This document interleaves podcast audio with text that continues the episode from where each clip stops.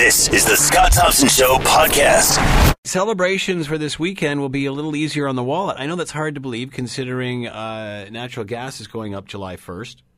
Happy, happy 150. Uh, and of course, uh, driver's license fees for those kids just starting out are going up uh, as well on July 1st. Do you think they'd pick a different day just for, you know, symbolic reasons? But call me crazy.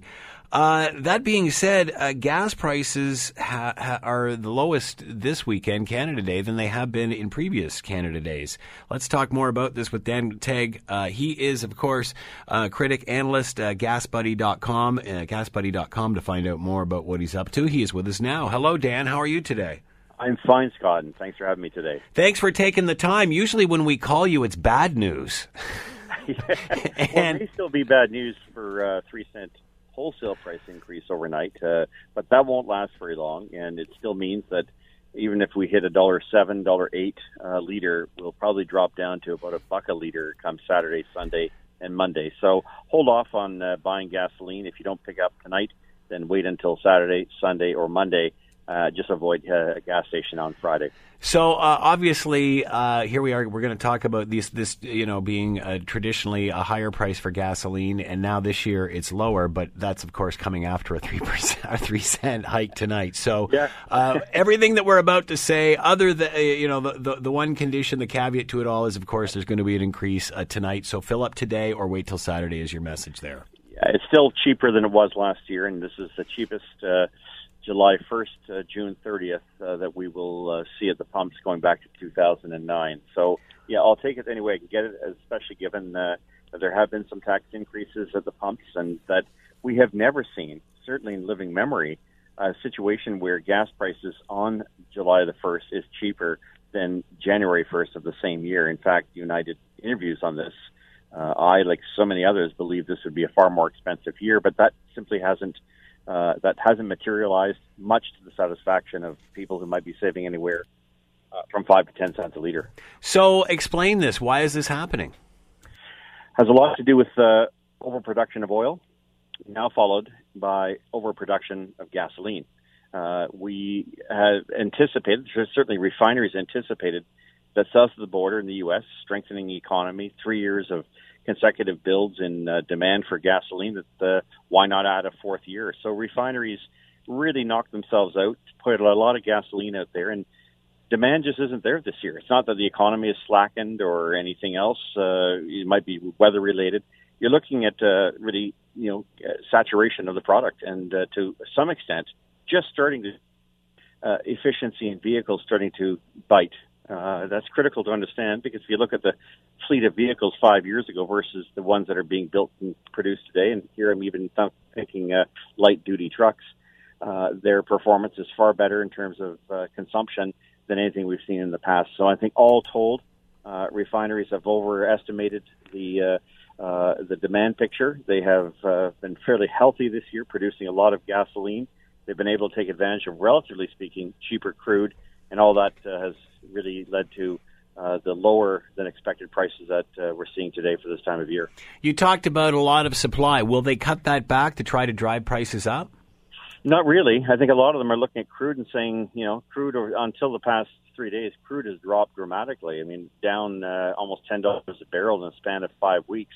I think a lot of them are saying, you know, even if uh, we're not getting as much for gasoline, we're still able to produce and, and buy our oil that much cheaper uh, there will come a point at a you know sort of a tipping point that could happen about the second week of July. But by the time we hit August, so another month from now, uh, I realize it's uh, coming up that soon. Uh, you may very well see a circumstance where they're going to have to liquidate their uh, uh, winter, summer blend of gasoline in order to make way for the fall blends, and that tends to see an even greater price decrease. So for now, high uh, volatility on the oil side, high production of gasoline and oil continues to bode well for consumers, uh, governments uh, adding taxes notwithstanding.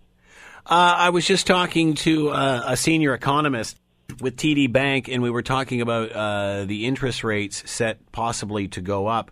Uh, in the not too distant future, this month, as a matter of fact. Uh, and he referred to the health of uh, the oil industry and, and that, uh, you know, 40 to $50 was a sweet spot for uh, for Canadian oil. Uh, is is there a connection between these two and interest rates going up? Yeah, I don't see that quite the same way. I certainly wouldn't want to be uh, put myself in a position of being, uh, you know, the the expert on on economics. But I do know that uh, the economics for oil uh, at Canada's discount of some eleven dollars to the current amount of forty five dollars means we're getting about thirty three dollars a barrel. That isn't enough to uh, uh, continue investments uh, or greater investments into oil sands, even though there will always be demand for our product. Worse, uh, shale production in the United States at a much cheaper price is what uh, a real potential threat and risk to Canadian uh, producers. Uh, I'm not just saying that. I spent three days at the uh, Energy Information Agency's conference in Washington. I just got back uh, the day before yesterday, and that uh, there's no doubt in their mind that uh, the shale boom isn't just going to threaten OPEC. It could also uh, threaten the need for uh, some Canadian oil, not all. So I don't have quite as rosy a picture of the Canadian oil production, especially since we have much of that production stranded due to constraints in pipelines. Uh, and obviously, if the the price of oil stays down, it keeps the Canadian dollar uh, low, and it also keeps inflation low. So, surprised to see interest rates creeping up. Yeah, well, some had anticipated rates would inevitably have to go up because, of course, the shock of the oil industry that we saw a couple of years ago, dislocation, may well be behind us. We also had the shock this time last year of losing about a third of our production due to the Fort McMurray forest fires. A lot of people have forgotten that, but it does stand and, uh, and explains a lot of why not only are we seeing a bit of a rise compared to this time last year in uh, you know oil's out uh, uh, oil's uh, performance, but and its outlook. But I think it's a, a very short term situation. I think we could uh, very well by September have to rethink uh, uh, relying uh, on stability of the Canadian oil industry as it faces so many headwinds. So, do you think that forty to fifty dollars is a sweet spot for Canada? I think 40 or 50 is a sweet spot for shale producers south of the border of the United States who are closer to the Gulf Coast and the hub for oil, West Texas Intermediate, which of course is in Oklahoma uh, at Cushing. I don't think it's such a sweet spot. I see read this morning uh, several articles about the fact that uh, even if uh, and with the approval finally of the tra- of the uh, uh, Keystone XL, there is every likelihood that uh, you know the company is having trouble uh, TransCanada Pipelines filling those orders with refiners and uh, with shippers. Uh, it looks like U.S. oil production in the Permian, which is in uh, just outside of Texas, a lot closer to uh, the Gulf Coast where all the refineries are and the shipping routes to the rest of the world, uh, seem to have a strategic geo, uh, geopolitical, geophysical uh, uh, advantage over Canadian oil. So I don't think it's a sweet spot. I think we need to get up towards and above 50 in order for my sense of comfort for uh, uh, for Canadian oil, especially Canadian heavy oil, and in particular uh, to make it uh, saleable at uh, an 11 to 12 dollar discount. We've got to keep remembering when we see WTI at 45 dollars a barrel, take 10 to 12 bucks off that. That's what we're getting in Canada. And when I hear from most uh, big producers who pulled out, uh, Shell, Conoco, Phillips, uh, who pulled out very recently out of Canadian heavy, it's cheaper for them to go and start production in the U.S. than it is in Canada. And that's not something that uh, you can overlook or consider any, any anything near sweet. Uh, so, are these uh, projected higher interest rates that are coming? How will that affect the oil industry? I'm not so sure it'll affect the oil industry as much as it will. Uh, then the cost of borrowing will increase, and it will be done in lockstep with what's happening in the United States. Um, I'm just not so sure that, or confident that the uh, uh, Canadian economy outside of oil can withstand, uh, you know, significant in- changes to interest rates. We've become very accustomed to that. The biggest threat that I understand to the Canadian economy is personal debt, non-commercial debt, mm-hmm. uh, non-financial institutions, non-government debt. Of course, that is starting to increase in both the federal and provincial sides, but it is personal consumer debt that is uh, beginning to uh, cause grave concerns uh, by onlookers outside of uh, our uh, bubble. Uh, you talked about the oversupply of, of oil and gas, but talk about demand being down. Does that make sense to you, uh, especially when everybody's predicting in the summertime that everybody gets in their cars and travels and, and does such? Uh, obviously, uh, no slowing of people buying uh, SUVs and, yeah. and trucks in uh, North America. How do you explain the demand being down? I mean, data reliability aside, and I think it's an important one, is that who has the data on, you know, how much consumption there is. Receipts that I see from a lot of the gas stations uh, are showing that there has been a slight decrease, especially in the United States, in demand. but that doesn't mean that uh, consumers won't be traveling further. You know, rather than driving uh, your uh, you know your eight-cylinder vehicle of five years ago, many people are now opting for uh, vehicles that run on sixes and fours that have the same performance. Uh, and the fleet of vehicles has changed dramatically in the past in the past five years. Um, you know, cars are uh, now more efficient than they were three years ago, let alone ten years ago, and I think that's starting to show up and register. Especially given the United States, as an example, has seen a, strength, a strengthening of its economy. Many people have, in fact, bought new cars, and those new cars don't use the same kind of, uh, you know, same kind of, uh, uh, you know, uh, fuel loads that they once did. Uh, yes, you Americans are driving uh, large, light, uh, heavy, or light vehicle ve- uh, vehicles like trucks, but those trucks too have now come down in terms of consumption. Uh, one only has to look at what's called the uh, U.S. CAFE rules, the corporate average fuel efficiency uh, mandated. Uh, cars that ran on 5.4 liters are now running on zero turbo charged uh, V6s, or even lower, 2.7 liters. See if I'm taking Ford, GM, Chrysler, take your pick, Honda, Toyota. Is this becoming the new norm, uh, even for the price of oil, uh, consumption levels?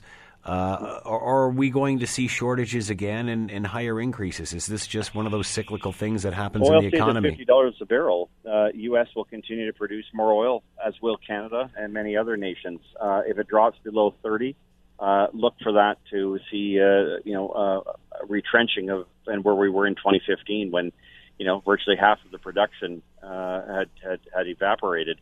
Uh, that, of course, is a zero sum game. You want to flood the market with oil, you risk the uh, potential that once uh, you know prices start to rise again, your uh, uh, new kids on the block, uh, the new shale technologies that are available, will see these productions back on on uh, on on market on and on target. It's not by accident, by the way, that Canada has become the number one exporter of oil, and U.S. is number one importer of oil uh, has been from Canada, not from Saudi Arabia, not from Venezuela, as we've seen in the past. Hmm. Uh, there is going to be a lot of economic dislocation. We can see that taking place in many nations whose uh, receipts, whose revenues rely uh, more disproportionately on oil revenues. Venezuela, of course, comes to mind, but there are many others who are seeing a very similar uh, outcome. Canada, of course, is insulated, but regionally, uh, it is uh, it is facing some some significant challenges. I don't see the world balancing the oil demand and supply, uh, especially with efficiency, and certainly here in North America for the next couple of years, till 2019, anyways. Uh, we saw in the news last night the problems that are going on in Venezuela. Is this all oil oil related as well with their economy? Obviously. Well, they're only selling uh, what a third of the oil that they sold uh, three years ago, and and that at half the price. Hmm. So you know they're they're. Uh, I put out a blog a couple of weeks ago on the Gas Buddy site. And uh, pointed out that uh, Venezuela's revenues are one quarter of what they were four years ago when governments lose their ability to manage their industries, uh, reinvest, and be able to weather uh, uh, these kind of inversions when prices drop, uh, you know, uh, two thirds, uh, then of course there is uh, the, the, the likelihood, the chance for economic uh, instability. Following, of course, you know, its best example, uh, political instability. Uh, people are starving in Venezuela, and and they have no choice. The government there has, uh, lack of a better term, uh, destroyed uh, much of its industry. Uh, it did not make the investments, fired all the experts, told all of the international global investors who had brought new technologies uh, to leave the country. Uh, it's great to nationalize these things, but uh, governments, frankly, don't know how to run these industries, and uh, there there is no longer a real market for for Venezuela's uh, oil. Hmm. Uh, much of the heavy oil that they have, uh, which uh, it comes in the Orinoco, is is not used, and Canada can backfill what uh, what Venezuela cannot and can no longer sell. Surprised how the climate has changed so much in the last decade. I mean, it wasn't that long ago that we were so reliant on these countries, and then all of a sudden, it was within five years we, we spun it around. Are you surprised how quickly that happened?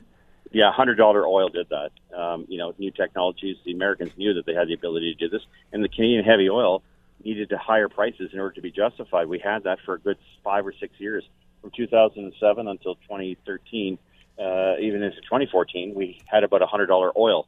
That's really what helped uh, other non-producers get right back into the game. So it was greed in a sense. Sure, it uh, it had to do with uh, higher prices, perception of countries like China that uh, were uh, you know starting to increase their demand for raw products, particularly fossil fuels, all of those things, and of course, uh, the uh, lack of regulation of uh, positions taken by and, and the entrance of the new financial investor in oil commodities, all of those things led to 100 to 140 dollar oil.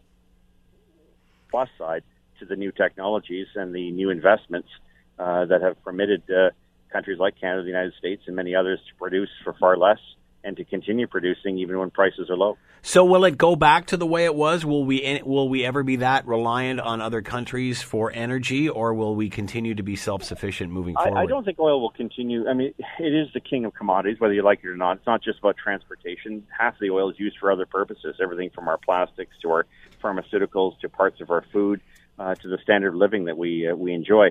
But there is diversification taking place, no doubt. Renewables are there. Uh, people have different options, and will continue to look from a price sensitive perspective. By the way, the Americans may have walked away from the climate treaty, but they're not in any way, shape, or form worried. Uh, they know that uh, the uh, demand in the economy uh, and the ability for uh, you know for industry to meet new challenges uh, is really the goal. They don't need to be uh, uh, taught or taxed in order to go in that direction. And it looks like uh, the Americans may actually emerge from this far better in terms of uh, energy diversity than most other nations in the world, dare I say, including Canada. I guess the last few years are proof of that. Well, they are. Uh, they they uh, they've gone from coal to natural gas, and uh, they've gone to uh, you know the, the largest wind production and use in the world is now in Texas of all places, where we thought that was only home to oil. Um, there are a number of examples of where uh, the country is going to show leadership. I, I suspect China won't be very far behind, um, and other countries will do the same. You still need petroleum product. You still need oil to do so many other things that uh, so far have no replacement, but perhaps in 20, 50, or 100 years there will be. In the meantime, uh, looking down the crystal ball, energy will be a lot of other things rather than simply you know the dominance of one particular commodity like oil. Uh, so gas prices going through this summer and heading into the fall. What are you expecting? Uh, I'm expecting potentially next two weeks. August is a big question mark. We could see prices moving up, maybe five cents a liter. If I'm just going to throw a cast a guess into the wind, but come September and October, reality sets in, and I think that's when we're going to see prices collapse. Simply because there is the demand wasn't there this summer there's going to be a huge overhang of supply, and efficiency is going to continue to dominate uh, uh, for the foreseeable future the choice of, uh, of individuals. It also means that people are going to have a little bit more money in their pocket. The cost of living will have come down somewhat, so I think it's going to be a far better year. Perhaps that'll take some pressure off the uh, uh, the Bank of Canada to increase interest rates because uh, it certainly won't be driven by any uh, you know non-discretionary inflation. So you seeing the you see the oversupply lasting for a while. I do, and I don't think it's going to. Uh, you know, as long as it's over thirty bucks a barrel, American shale producers uh, can continue to produce at record levels. Um, and of course, there's still a good, you know, year of oil supply surplus that's out there. Uh, we hear that uh, the U.S. Uh, administration is going to uh, sell part of the strategic oil reserve. That will simply add more uh, to an already oversupplied, flooded market, if you will, so I'm not seeing any improvement on crude for the next year or so, um, even with unless OPEC. Uh, get, getting back to uh, to OPEC in verify that. Sorry, getting back to. Oh, sorry, you're cutting in and out there, uh, Dan. Um, so uh, let me ask you. Let me ask you one question. I'm not sure if you covered this or not, but uh, we talked before about OPEC over, you know, uh, adding more to the market, trying to flood the market and drive the others out. Clearly, that hasn't worked. What is OPEC, the OPEC countries, doing moving forward for the next year? Where where are they going to end up? Disintegration. I think they're they're finished uh, as a unit. I think they will operate uh, one-offs. I think Saudi Arabia will go its own route because it has its own requirement to defend its market share. It knows that it can't survive at forty dollars a barrel. It has far too many obligations. It has engaged in a war uh, with a uh, war of uh, attrition, a proxy war to the south in Yemen. Uh, it's there's a lot of social unrest in that country. Uh, I think there's there's a likelihood that they're going to have to you know move probably in concert with uh, with Russia uh, and of course uh, balance off what's happening in Iraq and Iran, with both those countries producing oil in record volumes and not likely to end anytime soon. This is not going to end well for OPEC um, and what I call NOPEC, the 12 other nations that aren't part of OPEC, like Russia, that joined them in this uh, this sort of uh, light uh, attempt at trying to bring down levels of production. Uh, we're going to have to see $30 a barrel oil before we see it moving back up to 50, 55, and 60 and staying there, and that's not likely to happen for another year. So that's obviously going to create a lot more instability in the Middle East over the next few years. Well, I think it's already there. Uh, yeah. You how many, how many uh, you have a major standoff between Qatar, the United Arab Emirates, and Saudi Arabia. You yeah. have a war of attrition in uh, in Yemen. Uh, you have instability uh, uh, in in Libya. Uh, you're still not you know the the situation with ISIS in both Iran and or rather Iraq and uh, uh, and uh, and Syria uh, continues to uh, to to to hamper uh, any type of uh, long term solution. No, I don't think oil uh, in the Middle East uh, is uh, is going to get any better anytime soon, and uh, we'll have to watch it from the sidelines, recognizing that uh, from a independent point of view, we have enough oil to satisfy North American needs. Americans, though, I think have a we're going to have to do a better job at realizing they can't do without Canadian heavy oil unless their refineries are prepared to make massive investments in taking light, uh, tight shale oil. And I, I want just everyone to understand one word: naphtha, not mm. naphtha, but naphtha, N-A-P-H-T-H-A. That's one of the residual products of uh, light, tight shale oil, and it's not good stuff for refineries. They prefer the Canadian heavy oil. So there's still a good news story for us. Um, it's going to require a lot more uh, intensity and uh, and a better price, I think, for Canadian oil to uh, to make a comeback and to uh, uh, wind up again on solid footing. Dan McTeague has been with us, former Liberal MP and consumer affairs critic, energy analyst, gasbuddy.com to find out more. Dan, as always, thanks for the time. Much appreciated. Have a great long weekend. Thanks, Scott. Happy 150th to you and all the uh, listeners. You're listening to The Scott Thompson Show, weekdays from noon to 3 on AM 900 CHML. We haven't really talked about Donald Trump today, which is a good thing, and it's normally around this time that we do. But um, we haven't talked about him a lot uh, this week. Now, I was away for a couple of days, but you know, I'm wondering if that's just because we're now just uh, thinking same old, same old, or uh, things have settled down a bit. I'm not. I'm not quite sure, or perhaps we're just tired of the confusion. Uh, but of course, some of that confusion has been around uh, the rhetoric about uh, renegotiating NAFTA, which of course is happening, uh, and of course, uh, trade deals with uh, pretty much everybody that does business with the United States. Hamilton MPs have returned from Washington, where they went to talk steel trade with the current administration. To talk more about all of this, David Sweet is with us, Conservative MP for Flamborough Glanbrook, and is with us now. Hello, David. How are you today? Very good, Scott. Uh, happy sesquicentennial. Back at you. Are you getting excited? I'm starting to see a little bit more red and white around uh, neighborhoods. Uh, are you starting to see more flags out? There's lots going on. This uh, Canada Day and subsequent days is going to be uh, very unique because it is the 150th, and everybody that normally has a Canada Day celebration has augmented it with additional things. And so it's going to be a busy day for us MPs, but it's going to be a great celebration for all Canadians, and I'm looking forward to it. Just last night, uh, night, David, I put out my Canadian flag out on my garage uh, to celebrate the weekend. So here's hoping lots of uh, Canadians do the same. Uh, first of all, tell us about this trip. How did it come about? And because it's great to see all parties being represented here.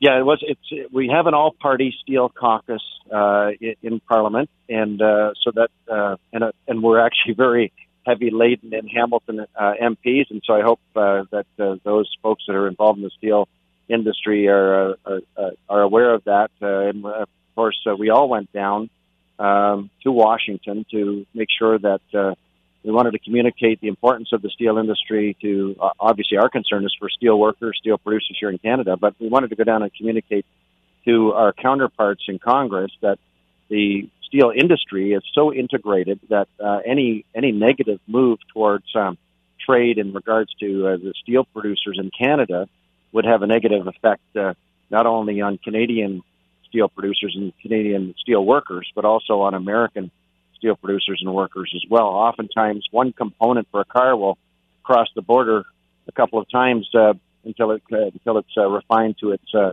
end state for the uh, for the uh, completion of the car. So um, those kinds of things uh, we needed to raise to make sure that any there wouldn't be any negative consequences as far as trade between our two countries.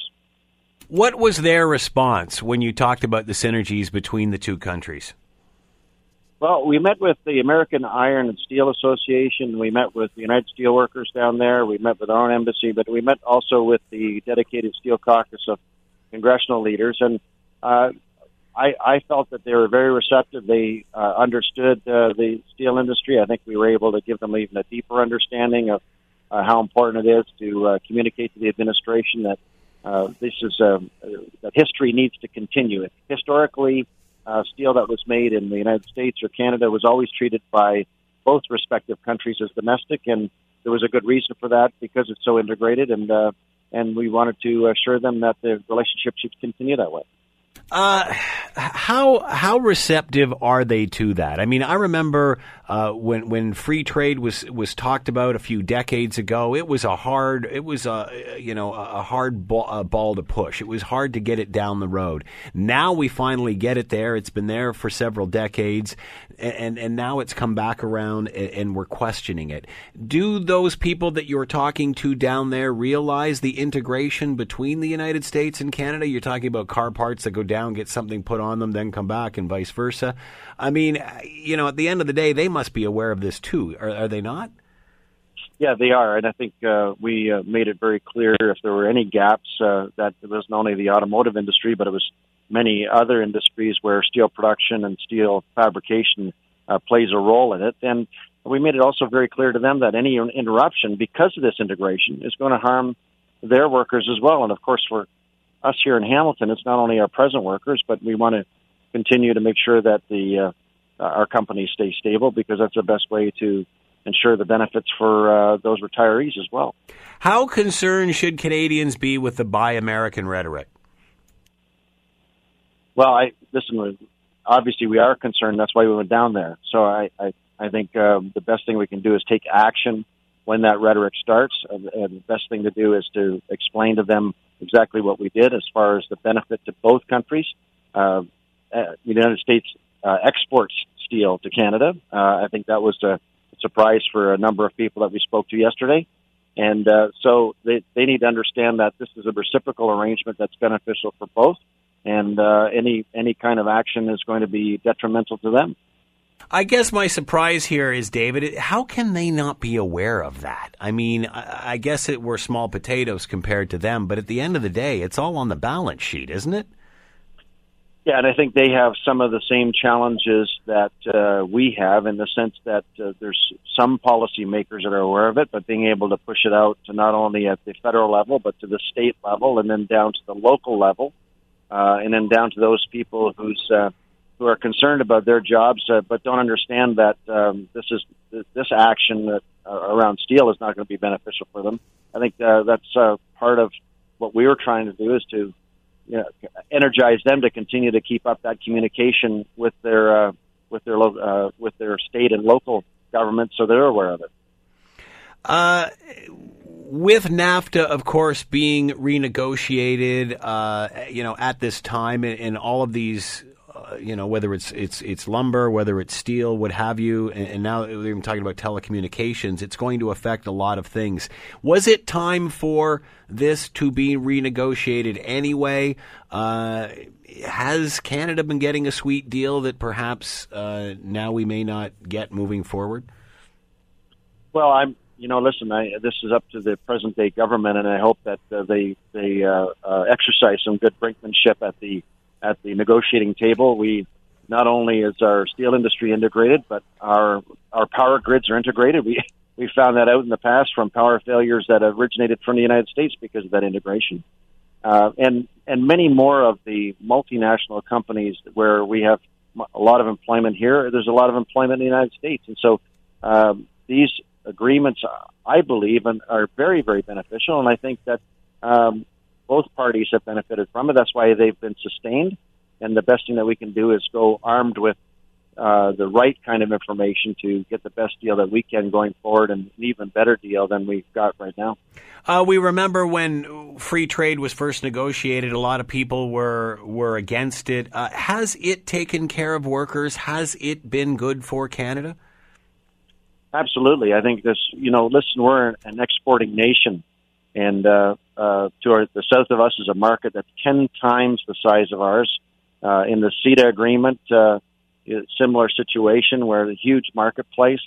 And, uh, you know, we, we need to consistently make sure that our manufacturers, that our producers are uh, locally here in Hamilton. We have over a billion dollars in agricultural uh, GDP.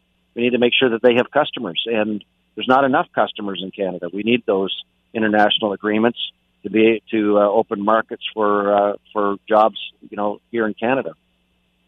David Sweet has been with us, or is with us, Conservative MP Flamborough Glanbrook, talking about uh, contingency that went down to Washington to talk uh, steel and trade. Uh, David, uh, lots of chat, obviously, with Bedrock buying U.S. steel. Uh, being a U.S. company, does that work in their favor? Uh, how are they looking at this moving forward? Listen, I'm not certain exactly how Bedrock is looking at it. I, I only hope that uh, they're going to uh, do the best they can to make sure that both locations are very profitable and uh, they take every opportunity to bring those uh, facilities up to um, you know 21st century standards so that they're competitive. That way, we'll have the maximum amount of employment uh, here locally and in Fort Erie. And uh, and as I said before, I think the the more assistance that we give to the our steel industry locally and and uh, as an aggregate across the country, the more it will sustain uh, those benefits that have been uh, apportioned to workers from the past. Uh, you talked earlier uh, who you met with down there. Can you expand on that? And do these discussions with these groups, with these people, do they different? Do they differ from the rhetoric that we may hear coming from the president? Uh, I think that uh, the American Iron and Steel Association is well aware, and they communicate directly with senators and congressmen, any administration on a regular basis. They're well aware of how integrated the uh, industry is. In fact, the, the Canadian Steel Producers Association uh, has a uh, membership role with them, and so having them as an advocacy group there uh, is is very beneficial for us. Um, and of course, they're in uh, Washington all the time. That's where they're located. Speaking with the United Steelworkers, uh, of course, they uh, they have concerns about their own steelworkers, and they understand too that with this integrated marketplace, that anything, certainly anything in the short and medium term that would affect the trade would be uh, uh, detrimental to their workers. So it was good to be able to speak with them, not only the congressional leaders, but those people that stay in Washington and continue to advocate on a regular basis, and and really know the complexity of the steel industry. Uh, we, of course, have heard of all levels of government uh, being involved in this. So the provincial government just uh, finished something very similar and then was disheartened to hear uh, New York State talking about uh, Buy American. It's great that, that, that, these meetings are going on. It's great that they're meeting with you and, and listening to you. But is any of this stuff resonating, do you think, David? Uh, yeah, and I'm I'm glad you brought that up because it's the of course the premiers and the uh, and the provincial ministers have a role in that regard, and uh, I'm glad to see that they're very active on it as well because they get down to the to the state and local level uh, uh, much more, and so we need that kind of communication. I think uh, the premier was very vocal in uh, in her concern on that regard, and uh, I know that uh, other premiers have been active down there as well because uh, that was that was reported to us actually when we were down there. So we all have uh, it's it's a, it's a team effort, uh, not only across party lines but across government levels. And uh, the more that we continue to work on that, the more we can educate uh, uh, those people who are trade partners of ours that uh, these things are mutually beneficial. Uh, will these negotiations, will this chatter drag on forever, just stalling the whole process, or does it have to be dealt with reasonably, reasonably soon? Reasonably well, the, quickly. The 232 security review, that my understanding is they're going to come out with, and, and that was our concern that there was going to be some issue uh, emanating from that uh, review that's going to be reported in the next few days. Uh, as far as NAFTA is concerned, I mean, NAFTA is a complex agreement, um, and uh, it depends on the dimension of renegotiation that uh, we're talking about. It's, uh, you know, if it's going to be every jot and tittle, it'll take some time. Uh, yeah, but uh, that will be for the parties that are involved to get to the table and uh, to come up with some um, uh, terms of reference of just exactly how they're going to approach this uh, renegotiation. What happens now, David? F- uh, future meetings like this, will this happen again? I'm certain it will. I'm certain as we approach uh, new levels where there's some concern, uh, as we uh, as we deal with uh, NAFTA, uh, then uh, I'm certain that there's there's going to be other advocacy that we we do it on a regular basis, but uh, whenever we have a trading partner who's raised some concerns and is uh, calling uh, the status quo something that's unfair, then we need to take an even even more uh, uh, determined uh, effort. How long were you in Washington, and is the buzz down there different than it was with the previous administration? Well, I listen. I, I we talked directly to uh, our ambassador there. Um, he explained that uh, he's been through uh, two administrations, and uh, there's uh, challenges and opportunities with both. and I, I think that's always going to be the case. Uh, uh, people operate differently, so when you have somebody different at the helm, uh, and you have different people who are answering to that person, then they're going to have different styles, et cetera. But I, you know, I think for uh, our embassy and uh, for uh, for us, of course, like I said, for uh, our government and the provincial governments, uh, the main thing is to try and find, you know, try to uh, continue to illuminate to, to our partners the benefits that they have in any of these agreements, and uh, keep returning to that uh, and remind them that uh, these, you know, we're in a global marketplace. We need to stay competitive in North America, and this is beneficial for us. What sort of message, David, do you have for Hamiltonians who might be concerned about all of this, especially in the manufacturing industry? Uh, how are they to view all of this? Uh, listen, I, I think that they can be confident that uh, their representatives are are uh, there for them uh, and uh, negotiating for them and and advocating for them. And I think that uh, they should um, celebrate uh, the sesquicentennial with uh, the uh, the great spirit. It should be celebrated, knowing that uh, we're going to do everything that we can to get the best deal possible. Not not just for the steel industry. I mean, that's what we're talking about right now, but in every aspect of NAFTA or any trade agreement going forward, uh, get the best deal we possibly can so that it benefits not only this generation but uh, you know the generations to come. David Sweet has been with us, Conservative MP, Flamborough, Glanbrook. David, thank you very much for the time and have yourself a happy 150. And you too, Scott. Thanks so much. You're listening to The Scott Thompson Show, weekdays from noon to 3 on AM 900 CHML. Canada, we were talking about this yesterday. Canada has come out relatively unscathed from the recent cyber attack, uh, which hit parts of the United States, some pretty large companies, pretty large international companies.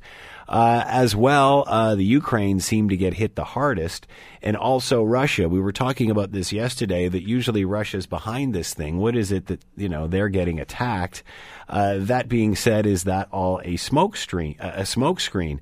Uh, initially, this was all people thought about ransomware, which is basically they take over your computer and then they ask you for money in order to get control of it back. Uh, could this be something bigger? Joining us is Danny Timmins, CEO and President of National Cybersecurity, uh, and is with us now. Hello, Danny. How are you today? Hello, Danny. How are you today? Good, doing good, thank you. Thank you for taking the time to join us. So, when all of this, well, first, when this story broke, my thought was usually it's someplace like a China or a Russia attacking the rest of the world. It seems that everybody uh, was in some way a part of that. Uh, is that a smokescreen? Is that unusual? So, if, if I can just talk about ransomware, so ransomware as a as a group, right? It's uh, it's called malware and uh, and and underneath malware you have different kinds of uh, malware. So one of them is ransomware, one is spyware, marketware, and they have other types of malware. So ransomware, the whole idea around ransomware is it basically locks out computers and then you've got to pay, like you said. But there are other things that it can do. In this particular scenario, um, you know, there's a lot of talk about was it launched as a denial of service, uh, meaning that uh, they didn't really care about the payment but they really wanted to lock people out and cause havoc. And so it's really an unknown, I think, at this point, uh, why it was launched, uh, but it could definitely have been either or. So uh, people are concerned that this may not be about ransom, but more about just getting a, a deeper hold, a deeper invasion into the computer.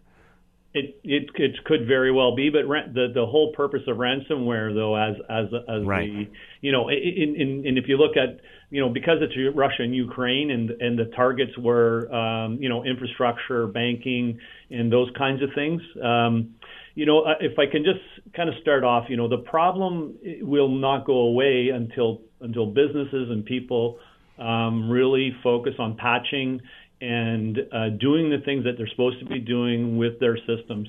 There's not, I mean, today it's uh, Petya Tomorrow it's uh, another version of, of malware of some type and ransomware.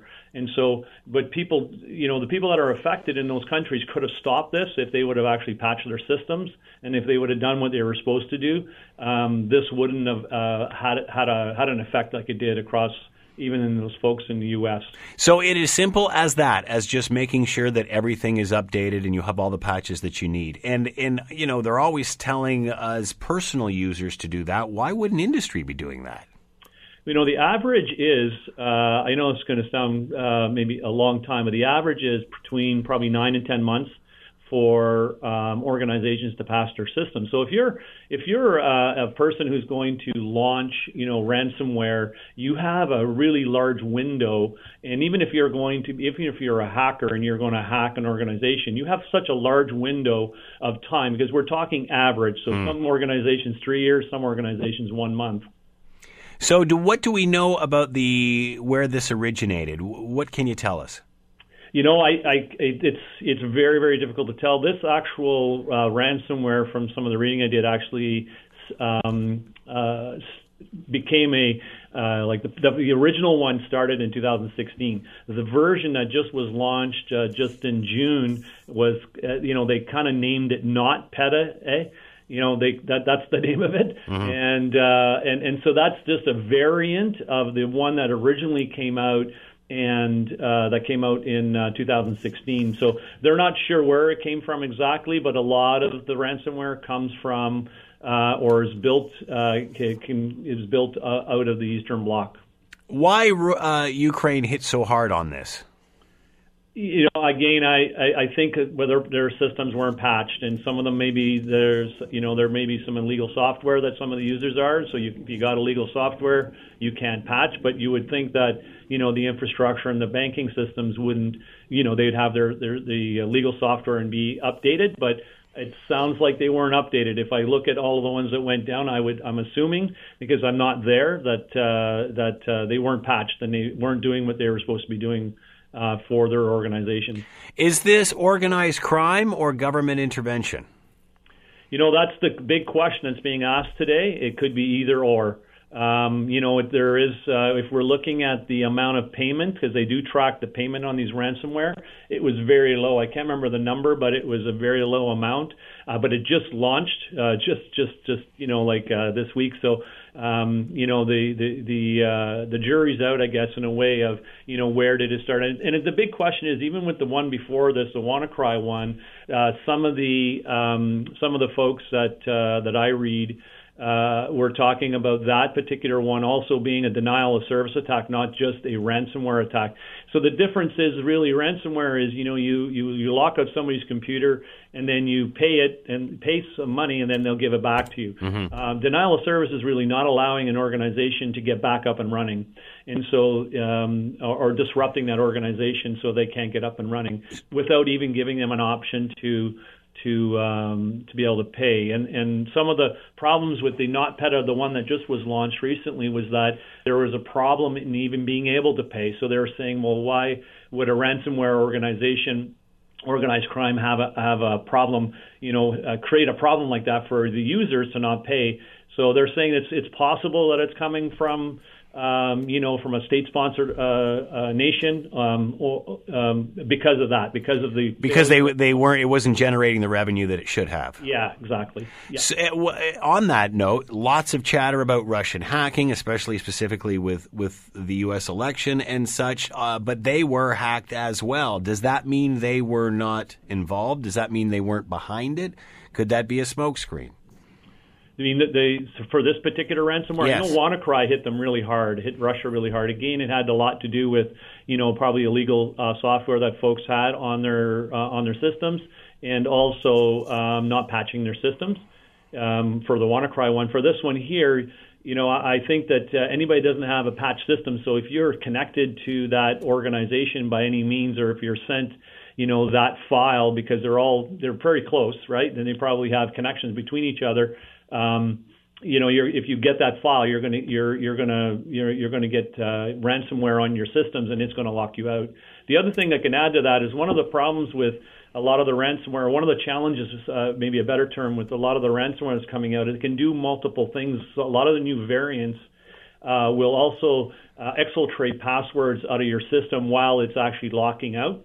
The second thing it'll do is actually exfiltrate files um, and documents and you know and things of that sort out of your organization. So not only will they uh, um, target you and lock you out, and then you have to pay, then they'll they'll actually um, connect with you again and, and mm. extort you once again to say, hey, wow. I've got all your passwords and and your files. Do you want them back, or do I put them on the public domain? How concerned are security experts that this involved so much in the Ukraine? I mean, banking systems, traffic lights. I mean, it, it, it literally covered the gamut. It definitely is. Uh, I think people should should uh, be concerned because uh, you know we all have infrastructure, right? Canada and the U.S. and and so on. We all have infrastructure, and and uh, you know we don't want it to happen to our infrastructure. So we definitely look at that as a concern. I'm sure our government and and our intelligence organizations are are looking at this pretty seriously. Joining us has been Danny Timmins, CEO and President, National Cybersecurity Leader, MNP. Danny, thanks for the time and insight. Much appreciated. You're welcome. Have a good day. You too. Let's bring in Stephanie, uh, Stephanie Carvin, Assistant Professor of International Affairs, Carleton University, to discuss this. Hello, Stephanie. How are you today? I'm well. How are you? Good. Thanks for taking the time to join us. Is this about ransomware? Is this about organized crime uh, trying to hack into something to make money? Or is this a bigger security issue? Uh, is this state sponsored, something disguised as ransomware, do you think? Oh, well, it's really too early to say because, you know, it's still being dissected. They're still trying to figure out what's going on. Uh, the, here's the thing with ransomware is that it is it is uh, been very profitable. We know that uh, cyber gangs and cyber criminals have been using it in order to make money, but you know you have to start thinking that states have come to realize that you know ransomware attacks aren't just money making operations; they're disruptive tools. They send a message, and they can be used to uh, kind of rattle someone that you're targeting. And so the concern is, I think and you're seeing this, I guess, in, uh, with cybersecurity experts uh, online commenting on this uh, new ransomware attack. The fact that you know there's there's increasing concern that states could be looking at this particular uh, method of disruption and using it, and that may have been the case here with Ukraine because it was specifically targeting uh, uh, Ukrainian software. Uh, Russia also a part of that hack. Does that mean it could not have been them? I mean, we certainly know the politics involved with Russia and, and the Ukraine. Where does that what, what what role does that play in all of this? So, my understanding was that there was a Russian bank that was attacked. It was Rosneft, um, they seem to have overcome that attack particularly quickly uh, without suffering too much harm. So that's uh, a very interesting development. That uh, you know those Russian entities that were attacked seem to have not suffered in the same way that Ukrainian companies have. But you know, at the same time, I mean, we can't say this was Russia. And part of the difficulty that we have is, well, first of all, there's always a problem with attribution when it comes to cyber events. You know, it's very hard to um, uh, pick a uh, one, um, um, you know, kind of. It, it's always really hard to pick one particular uh, country that did it. And the other issue is, of course, is that countries like Russia, China, Iran, they, they're known to use uh, proxies. Mm-hmm. Right, so they use, um, you know, cyber gangs. They may hire them. So you know, you can attribute it maybe to a location, but you, or an, even an individual or a particular computer or a network but you know who's actually like paying the bills behind it that becomes more and more difficult to assess so why ukraine is it just because they're so vulnerable well, if we look at the uh, wider context, I mean, it's not just a cyber attack they suffered yesterday. They've also, in the past couple of weeks, lost three major intelligence officials in violent attacks. Mm. There's a car bomb attacking an individual. So, you know, this is, and this is why the attack is so suspicious. It attacked the Ukraine um, through a, a, piece of software that uh, almost all Ukrainian companies were were using. So in one sense, the attack was confined to the Ukraine or businesses that were doing business in the Ukraine. Uh, it was comprehensive. in other words, it was throughout the country. And the company that basically makes the software is pretty small, relatively speaking. So it, it was a fairly attractive. You know, if you were trying to target the Ukraine, Mm-hmm. it was it, this piece of software was very attractive for a, a host of reasons. What does it say, and how concerned are experts that, that literally brought the whole place to a standstill, whether it's banking, whether it's traffic uh, systems, that sort of thing? So, what is unique about this? You know, there's still some debate over what kind of software this was. There's a software program called Petya, um, and some people are saying it is Petya, and some people or a variants thereof, and some people are saying no, it's not. It's uh, so they're either calling it not Petya or Petnya. Um, so it's, it's not particularly easy. But what I mean, what it used was, um, you know, there are some similarities with uh, prior attacks that we've seen this year, uh, I- including the use of an NSA exploit called Eternal Blue. But what seems to have really concerned cyber, you know, people who are working in this area is the way that this particular piece of software moves laterally within a network. Right. In other words, it was it didn't have a piece of you know normally you have a piece of code and it um, you know it kind of attaches itself and it moves itself that way. But in this particular case, it seems to have actually been able to you know this this attack was able to actually use the normal tools that you would use to just basically run a network. It was able to kind of use just basic administrative tools to kind of spread throughout the network. And that's actually very hard to detect. And it's very hard to actually stop. And it's hard, you know, because it looks like your computer is behaving normally, right? So it looks like your computer is just doing basic admin attacks when actually it's actually, you're sorry, basic admin work when it actually it's kind of uh, being subject to these kinds of um, uh, intrusions. So that's kind of the concern here, the way it moved laterally within these organizations. Thankfully, it was confined, but at the same time, it was. Um, uh, you know, there's no, there, there was no kill switch involved. Right. So Uh, but are you are you only pick this one? Yeah. so you are concerned that this attack could ha- or it has gone deeper than what originally thought, and we could still see the repercussions from it.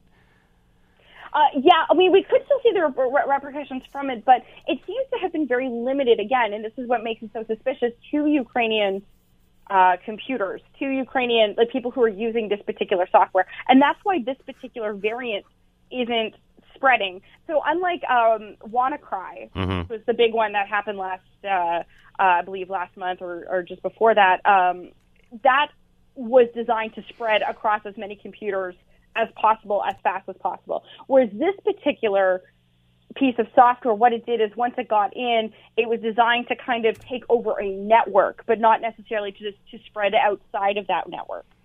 How will the rest of the world react to this? How should we react to this?